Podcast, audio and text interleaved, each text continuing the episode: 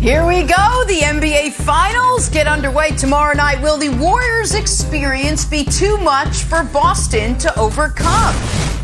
Hey, we got some football to discuss. Are we buying that Aaron Donald might actually retire? I'll tell you why we're asking. And somehow, someway, Steph Curry found the time to stop by the golf store yesterday, get his clubs regripped, perhaps, and also, obviously. Good Wednesday morning, everyone. Welcome to First Things First. The four of us are here. You guys are there. We got a great show. What's going on with Steph? Is he already into the off season? Is that where his head is at this point? Nick? I don't know. Bru- Bruce into the off season, relaxed. showing up for the show eight seconds before air. Bruce already planning They don't need to know vacations, evidently. Didn't know. We we, we got it. The start time hadn't changed, buddy.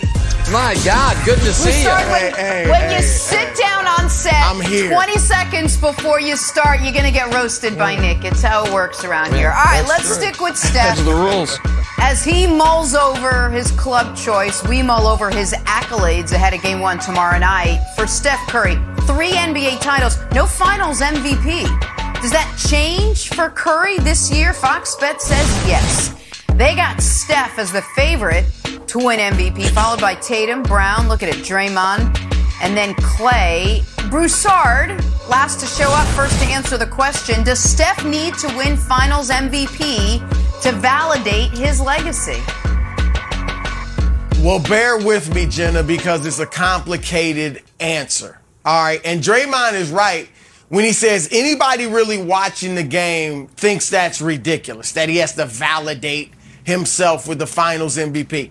He is a three, possibly four time champion, right? Maybe soon to be four time champion. And he was the face of the greatest dynasty, or is the face of the greatest dynasty since the Shaq Kobe Lakers. That's indisputable.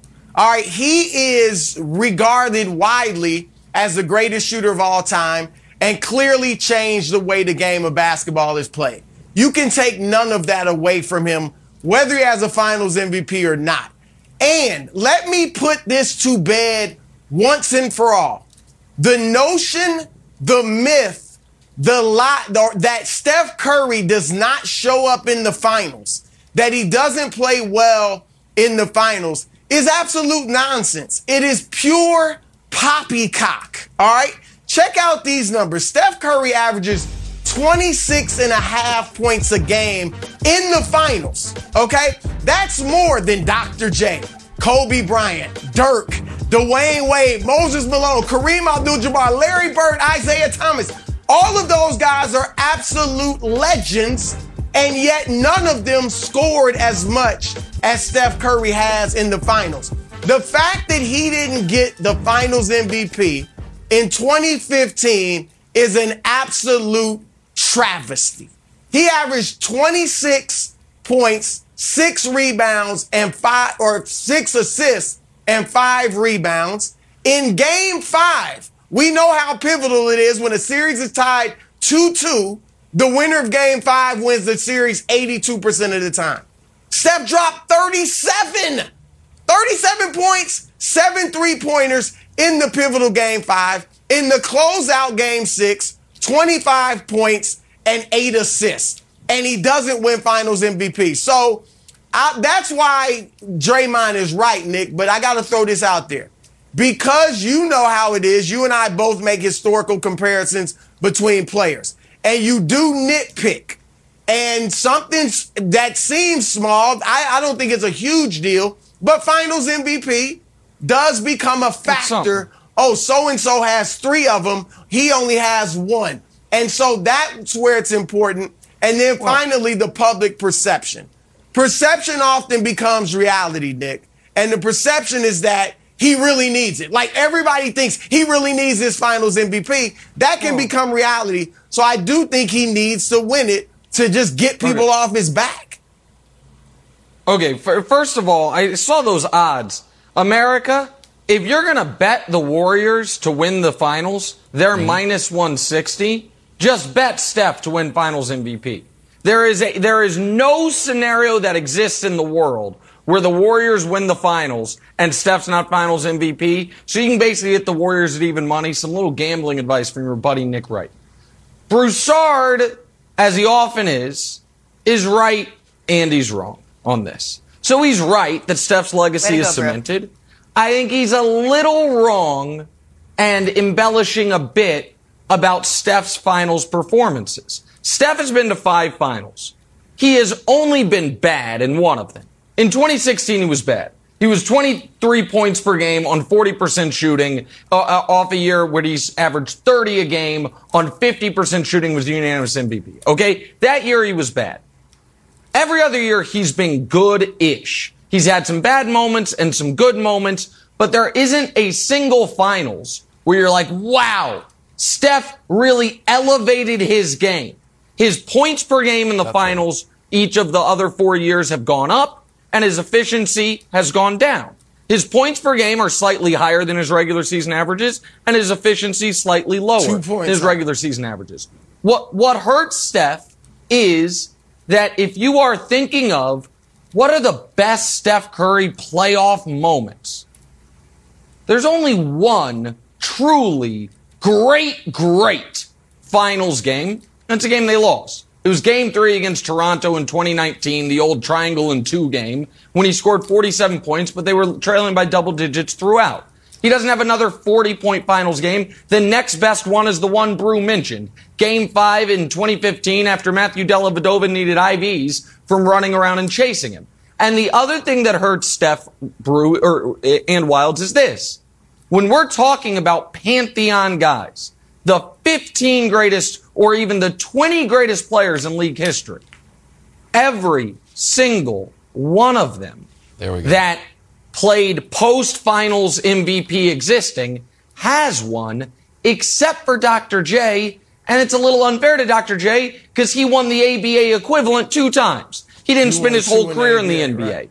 Eh, right, exactly. So I'm going to give Dr. J credit there. So that's where it hurts him. So uh, listen, I think Steph is the 10th greatest player of the last 50 years.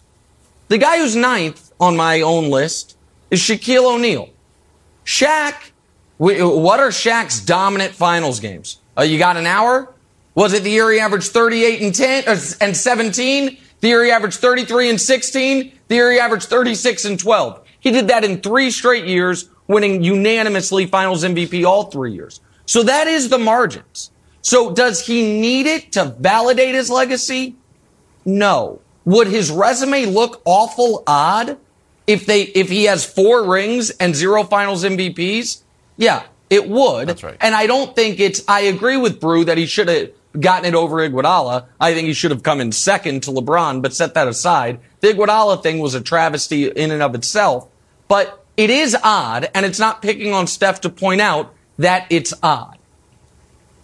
I, I think you're right. It's not an Achilles heel on his legacy, but it is a mismatched sock. Like it's not killing you, but it does look a little bit funny. And earlier in the meeting, Broussard took a shot at Finals MVP as a whole. Says, nah, I don't really buy it. Yeah, so I want to fire back at Broussard. I'm going back. It's 5:30 a.m.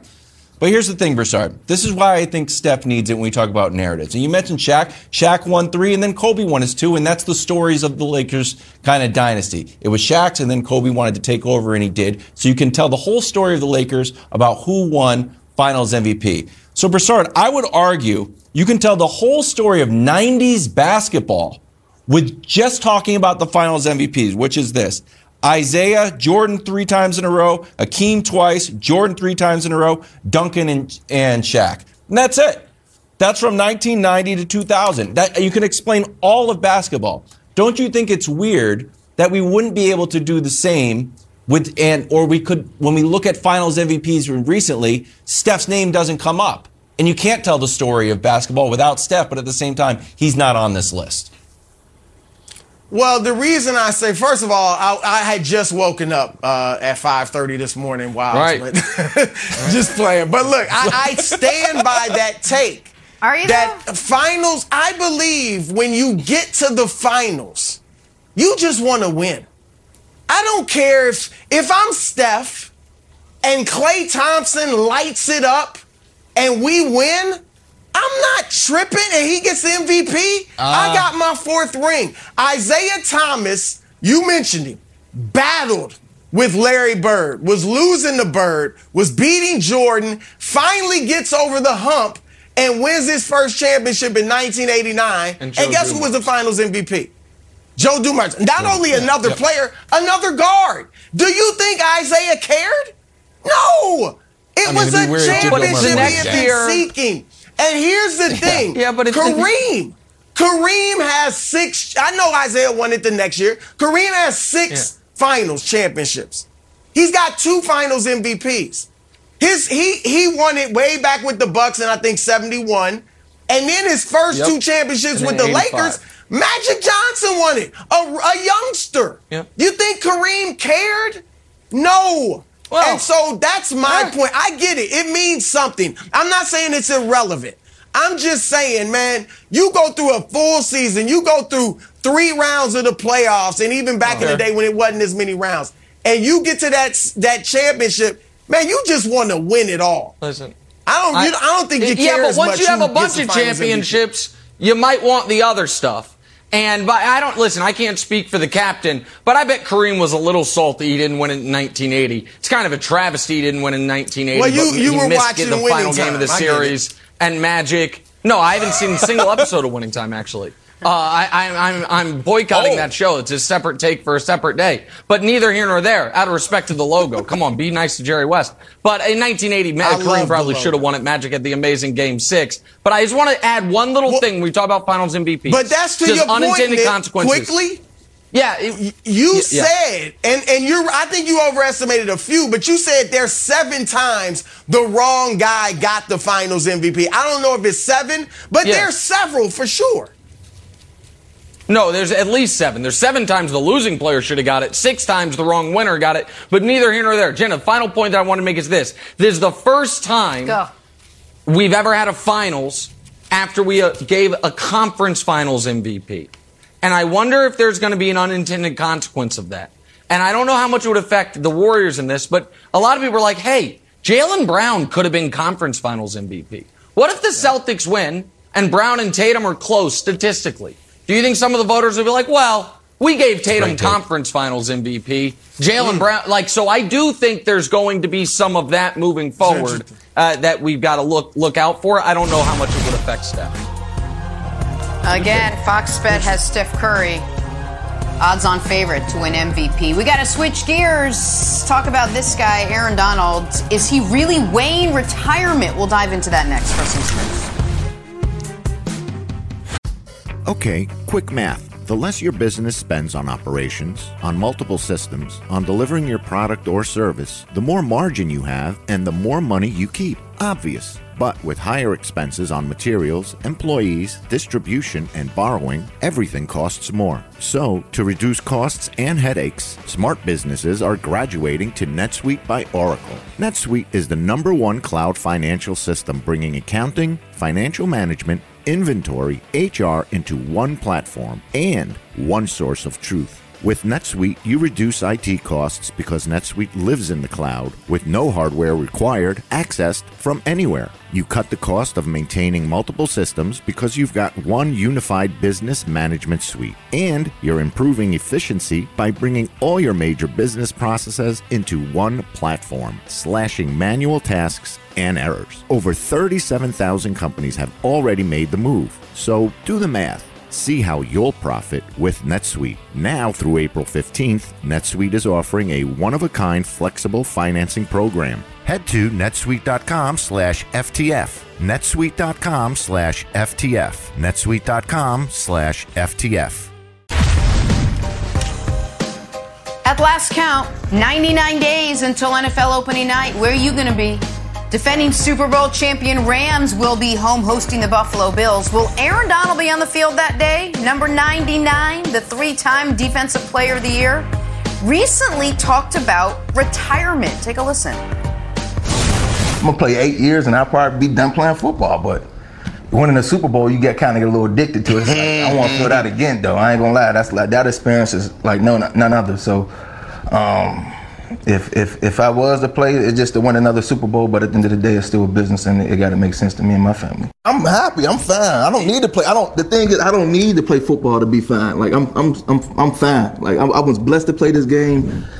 to make the money I made, the accomplishments I made in eight years is like, you know what I'm saying? It's like I'm, I'm, I'm complete. I'm, I'm like, if I can win another one, that's great. But if not, I'm like, I'm at peace.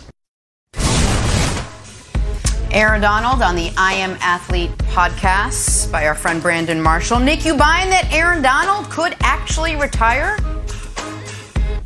Well, I'm buying that it's just believable enough that this is going to cost the Rams a lot of money.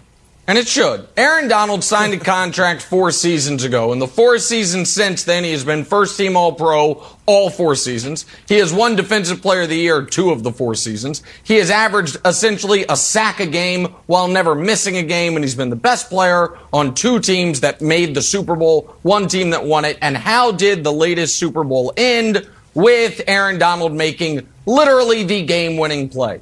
We don't have a great angle of Ja'Marr Chase here, but the backwards angle shows Ja'Marr Chase is running down the sideline for what could have been the most iconic touchdown pass in Super Bowl history, and instead Aaron Donald blows it up. So guess what, Rams? I understand you've spent a lot of time this offseason cutting cute draft promos and, you know, you got taking a victory lap that you well deserve. You also spent some time this offseason deciding to pay Allen Robinson. I'd have maybe sh- made sure that less than 99 days before the season, number 99's happy because he's the most Ooh, dominant, impactful defensive player the league has seen in at least 30 years, and some could argue ever. And you know what? 14 million in compensation this year, 19 million next year, 19 million the year after. Nah, that ain't gonna cut it, bruh. So yeah, I, they gotta they, they gotta borrow from future Rams again to pay this man because this team absolutely, brew, can win another Super Bowl, but they absolutely cannot without Aaron Donald. Yeah, you're absolutely right. And you saw that sack against the Bengals. What was noticeable? He was blocked by one guy, and that's why he got to the quarterback so easily. If you don't put two guys on Aaron Donald, he's going to wreak havoc on your quarterback, your running back, whoever has the football. And that's why he's so valuable because teams double team him essentially every play because you got to do that to keep him from being so destructive to your offense. But I do think he could walk away um, because he understands. I, look, he said he's been talking about this for years. All right. And I'm sure, I don't know that he mentioned this in the podcast. The parts I saw, he didn't. But I'm sure health is a big part of it too. Where he's, you know, see, whether it's CTE or just other injuries and, you know, re- results from playing this violent game for so long.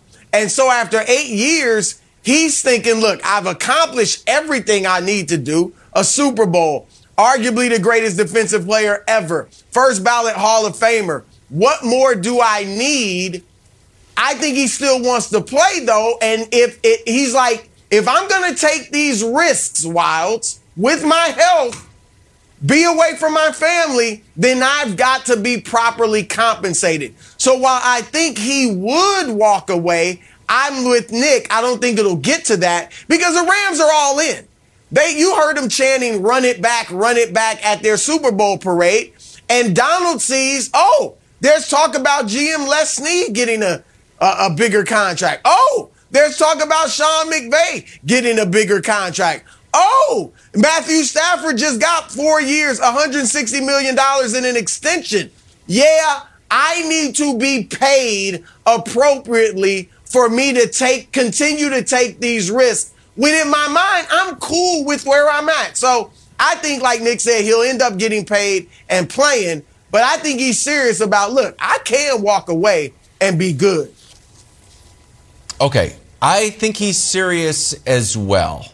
I think when he says I can walk away and be happy, I think he means that.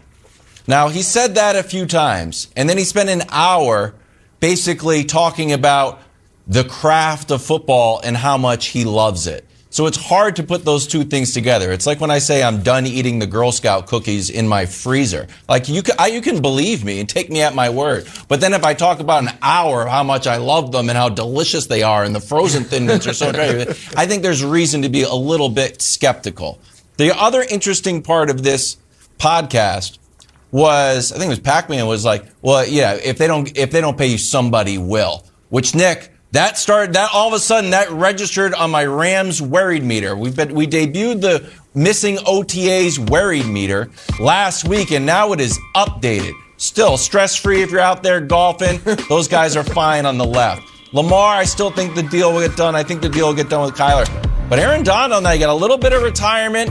I don't know what the cap situation a little tricky, but you have to, have to, have to open up that spreadsheet, take a break from laughing at the Patriots draft picks, and figure out a way to get Aaron Donald what he wants. the other thing that's funny here is that Von Miller deal, Nick. I think that's out there and be like, hold on, what did Von Miller get? It was officially Yeah, six one twenty, but Dusty's money. like, hey, hey, Wildes, don't say that on TV. No, it's a lot of you know funny money. Yeah, I'm like, still, fake it's money. a big number out there, and he was there for a quick rental, a little cup of coffee, and all of a sudden he gets a big deal. I think uh, Rams got to figure it out. I could, I, I on the board. Aaron Donald puts on another uniform. Unlikely. All right, let me tell you guys a quick story about my negotiation history. It's 2009. I walk into uh, a, a radio station program director Ryan McGuire's office, and I'm like, "Listen, you guys are promoting me to middays. You're paying me eight bucks an hour. You know I'm taking the promotion, so I'm operating from a position of weakness.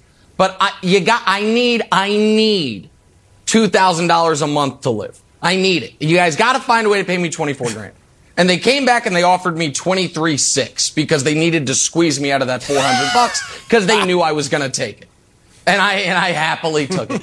Um, this is that negotiation in the reverse, where Aaron Donald walks into that office and he's like, "You and I both know I'm not really leaving, but you also know you have to give me what I want." I'm the best player on the team. We just won the Super Bowl. We can play this game of chicken, or we can just acknowledge, you know that if you really stuck it to me here, I'm probably still going to play football. But you also know it would wreck the season preemptively. If I tell the guys in the locker room, they won't pay me. What, what do you think it's going to mean for you when you outperform? a great call. They won't pay me. So he's gonna get his money. He's gonna play for the pay, play for the Rams, and it'll just be a problem for future Rams. But this is smart of Aaron Donald to start seeding this doubt in their mind. I do love story time with Nick Wright when we delve back into his past, his financial past. Let's get back to some basketball. Will the Warriors finals experience be just too much for the Celtics to overcome? First things first. All right, time for something or nothing.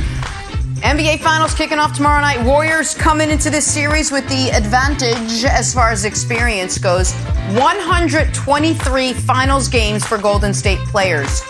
Boston, on the other hand, zero. So just to recap, 123 to zero. The entire Celtics roster will get their first taste of the finals tomorrow night. Nick, is this something or nothing? It's absolutely something. It's in a roundabout way the reason I'm picking the Warriors to win the title. And God, those words burn the back of my throat. Picking the Warriors to win the title, but I am. I listen. I I think Boston in regular games, Brew, has struggled at times this year with clutch moments, closing situations. Now, it's a little misleading that stat because they were so good the last few months of the year. They didn't play many clutch situations, but I can't get Right. the last three and a half minutes of basketball they played out of my head. And I don't think it's a coincidence that they played their worst three minutes, you know, in months, in their biggest three minutes in months. I think the, the youth and the inexperience can show up. And I think the fact that every single game of these finals will be the biggest game every single player on the Celtics has ever played. And none of them will be the biggest game any of the Warriors have ever played. Nothing will come close to game seven in 2016 or the other, some other moments they had along the way. I think that absolutely matters. And I think it absolutely is an X factor in the Warriors and Steve Kerr's favor when it comes to the coaching experience as well, Wildes.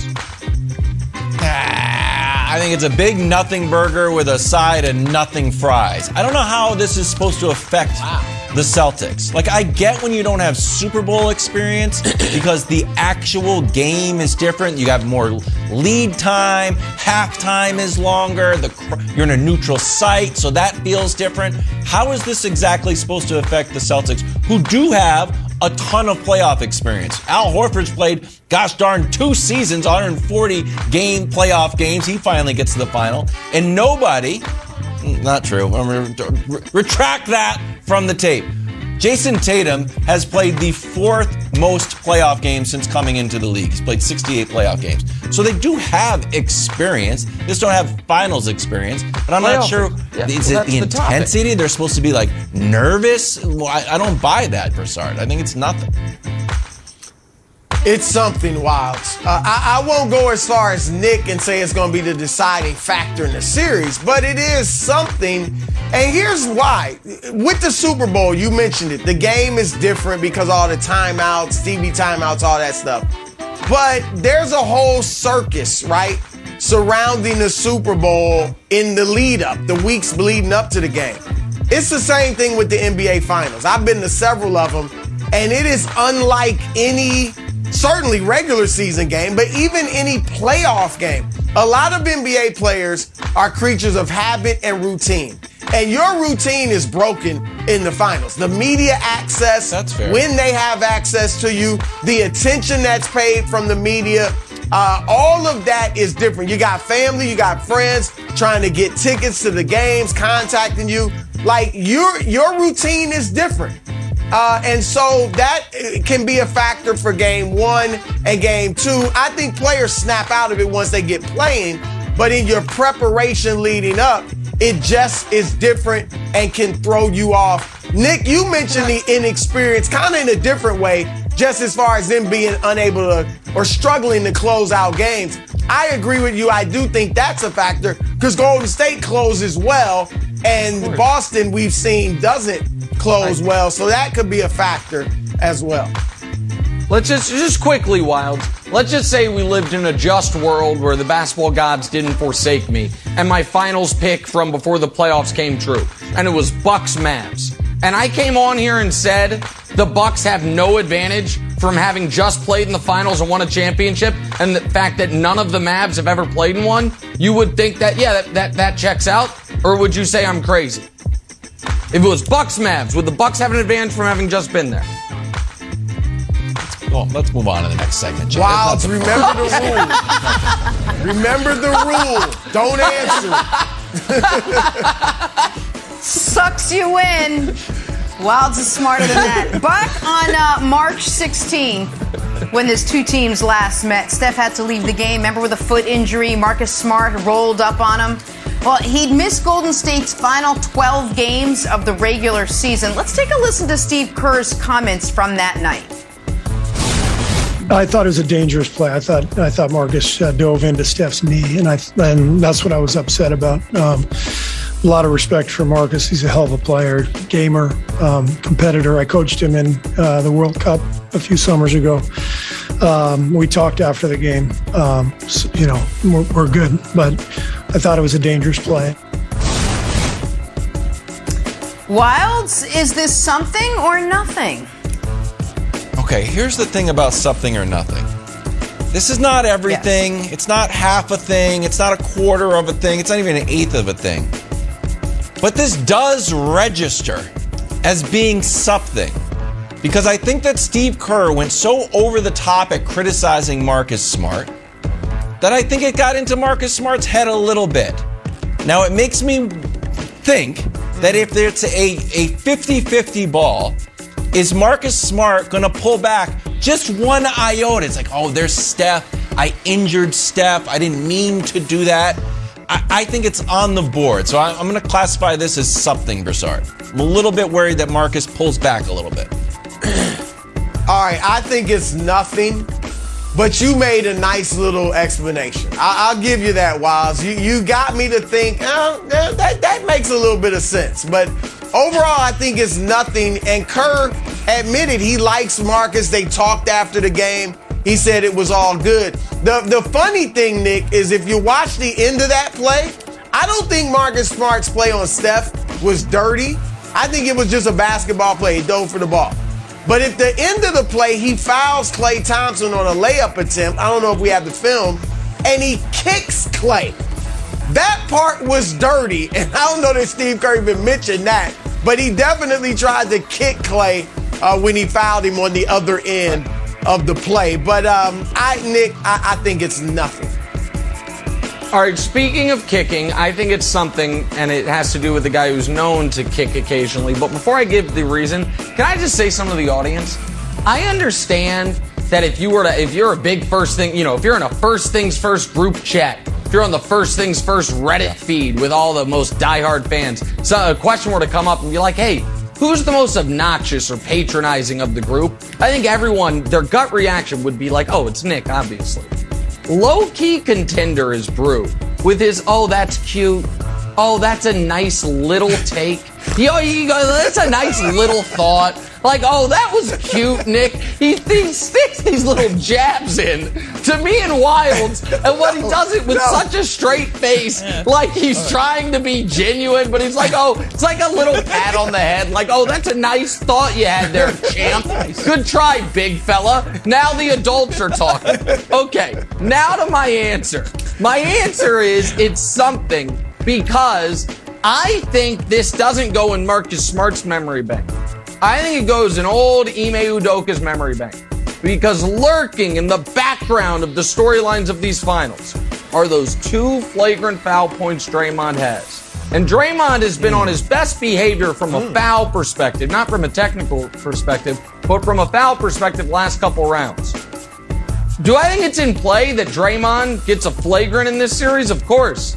And if I'm Ime Udoka, I break out the broke the code, dangerous play. I'm reading directly from the oh. Steve Kerr playbook at the post-game press conference, trying to get that thing elevated up to a flagrant two, to try to give the Warriors, you know, little images of the finals pass and Draymond being suspended. So I think it's something, but not because it could affect Marcus Smart, because it could affect Draymond Green in the long term. So that's why it's something. Well, Nick, that's a nice little take as well. Uh, good job, champ. I, I'm proud of you. Good, good job there. And Wildes too. Uh, nice. I call Every it the Kobe pack. it. The Kobe pack. No one, no one ever recognizes it. He does it all the time. It's nice Go- little take. Yeah, it's Not- cute. Not bad. That was cute. He loves Jenna. He loves going. That was cute. Like cute. Of course he does. It's a pageant. I fell for it. I was like, it was actually a cute no, take. good job. Uh, let's stay here. Good job. Does Steph need to win Finals MVP to validate his legacy? Asked and answered on the other side. We have this adorable little commercial. Hey, tonight on FS1, we got a star-studded special night of baseball. You got Trout and Ohtani looking to power the Angels. You got Aaron Judge and the Yankees. You got your coverage starting at 6 Eastern on FS1 and the Fox Sports app. All right, you're now entering the No Bull Zone, sponsored by Credible. Great rates, none of the Bulls. Celtics Warriors tomorrow night, NBA Finals Game One. Among the many questions coming into this series, will Steph Curry add a Finals MVP to his resume this time around? Fox Bet likes his chances. They got Curry as the favorite, followed by look at it, Tatum, Brown, Draymond, and Klay. Broussard, how important would winning Finals MVP be for Steph's legacy? It's important for two reasons, Jenna. One is because of the historical comparisons. And Nick does a lot of that. I do a lot of that. You know, we rank in top 10s, top 20s, all of that stuff. And of those guys in the top 10 ish, that range, all of them have won finals MVPs, and Steph hasn't. So, this, when you're comparing guys, you nitpick. And a small thing like that can be a big factor in where you rank guys. And secondly, it's important because of the public perception, which I think has gone overboard. And I'm going to show you why in a moment. But this, there is now, whether it's the media, whether it's social media, or whether it's just the fan base in general, there is such an uproar now about Steph has not won a finals MVP that now, yeah, he's got to win it because if they win this championship and he's not the finals MVP, it's almost like some people are going to discredit him to some degree because he didn't get the finals MVP. And here's what I want to do before these finals start. I want to educate some viewers. So you're not watching the finals and thinking, man, is Steph to play well? Cuz he don't step up. When when you know, when the on the big stage, he doesn't play well. That is poppycock. That is balderdash. All right? It's absolute nonsense. Steph Curry in all of his finals games has averaged 26 and a half points a game. That's 10th all time, and it is more than these legends. Absolute legends. And none of them scored as much as Steph Curry in the finals. Now, some might say, well, he didn't hit this big shot. He didn't hit that big shot. I'm sorry. You 26 points a game in the finals, it's relevant. It's awesome. None of those points me are meaningless. You can't have a week of Fugazi 26 point average in the finals. And I think, guys, he should have won it in 2015. Uh, and with all due respect to Andre Iguodala, who played well, Steph Curry averaged 26.6 assists in that series, had 37 points in the pivotal game five to break a 2-2 tie, hit seven threes in that game five, and had 25 points and eight assists in the closeout game six. I, how he didn't win the MVP is beyond me. But yeah, so he needs it for those that want to act like he ain't been stepping up, Nick. Well, well, hold on. Let's. I think we should tell the full story. It is true that Steph is not. It's not like ah, he's some choke artist in the finals. That's not true. He is as far as he's been to five finals. He was bad in one of them, 2016. That's it. But he wasn't unbelievable in any of them. And here's a fun little exercise if you'd like to do it. Go to Basketball Reference, go to Steph Curry's playoff game log, and sort by game score. Now, that's not a perfect uh, catch all metric, but it's the closest we've got. His 10 best playoff games, one of them was in the finals, and they actually lost that game by double digits. It was the 47 points in game three against the Raptors. So of his 10 best playoff games, only one has come in the finals, and it was a loss. Then go to the bottom. His 10 worst playoff games. Four have come in the finals. That sticks out. When we say, hey, Wildes, what's your favorite Giannis finals moment? He's been to one finals. Is it the 50 point game? Is it the block to win the game? Is it the alley oop to win the game? Is it the 40 points right after the hyperextended knee? He's got a long list. Jordan, Shaq, Dream, Magic, uh, Bird, all of them have moments. Like, oh, that's the moment. Steph doesn't have that yet. He just doesn't he flatly doesn't have that, like, I think the best game he has had in a victory is the one Brew mentioned. Game five of 2015 when he had the 37, you know, put them up in the series, led to winning the first ring. That's big. But again, all we're talking about the greatest players ever. All of them have big moments. But as far as like truly great finals games, the only one Steph's ever had, they lost. So, and the fact that it is something that he's in a club of the greatest players ever. All of them have it except for him and the guys who weren't eligible. The guys who, you know, pre 1969, the award didn't exist. Dr. J doesn't have one, but he won the ABA equivalent. He played half his career in the ABA. Right. Though that's a real thing to me. So, Wildes, you know I do care about these rankings. I'm doing on the podcast 50 greatest players last 50 years to spoil a bit of what's coming up. I have Shaq 9 and Steph 10. Is it a determining factor to me that Shaq in three straight years in the finals over the three years averaged 36 and 13? And Steph, while his points per game have gone up slightly, his efficiency has gone down quite a bit in the finals. Yeah. So that to me, it's a real thing. It doesn't, I, I still have him as the 10th best guy of the last 50 years, but it's a curious result thus far when he's been had That's this right. many bites at the apple to not have one of these finals MVPs. So here's the interesting question, Broussard. Do you think Steph has another level to get to? Because I do. It's like if you climbed Mount Everest and you were two feet away from the very top. You probably could say, Look at me. I'm on the top of Mount Everest. But there is another two feet to go that you could get to. And I always like this picture and the when the finals MVP has both trophies. I'll show one of LeBron. It's just like a cool picture. It's like, yes, I'm the man. This I I am the best basketball player in the world. My team won. Here's my trophy. Kevin Durant has, has a great one too. He like, yeah, hot. here I am. I'm the best. Steph's not. Oh, oh, you're missing a trophy there, buddy. You know we got to get you one. But Steph doesn't have it. He lost it. He, he, he let Ste- he let Steph hold the. He let Steph have the LOB.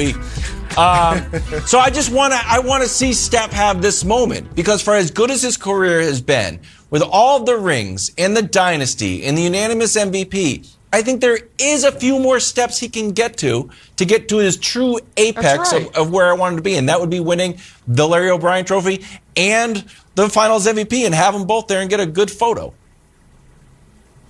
No, look, I do agree uh, that because there's a lot of talk now. Uh, Is Steph, if they win this championship, will he be a top 10 player of all time? And one thing that people could point to to keep him out is, well, he didn't have a finals MVP. He was never officially, like I said, I think he was in 20. I agree. You nitpick all the time. Now, he's got another nit. It's a regular season one that nobody has, and that's the unanimous MVP. He shouldn't have been the first right. unanimous. We all know that. But he was.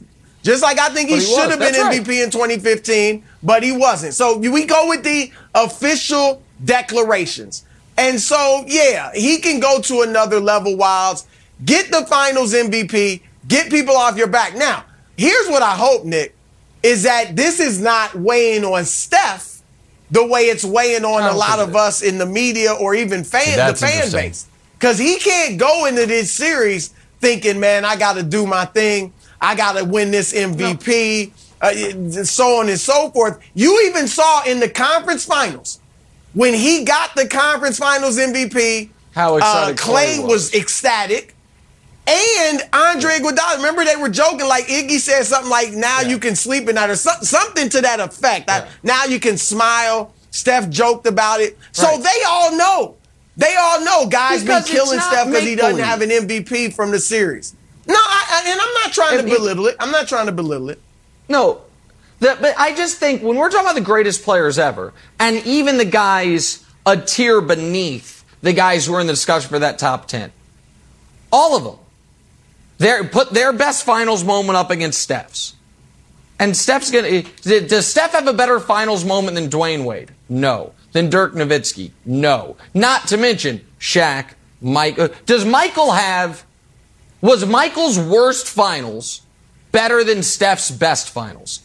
Yes. Was LeBron, does LeBron have seven finals performances better on an individual level than Steph's best? Yes. Does Durant, who I believe Steph's a better player than, have two finals performances better than Steph's best? Yes. Does Shaq have three? Does Kobe have at least one and maybe two? Yes. Like, the, that's a fair thing.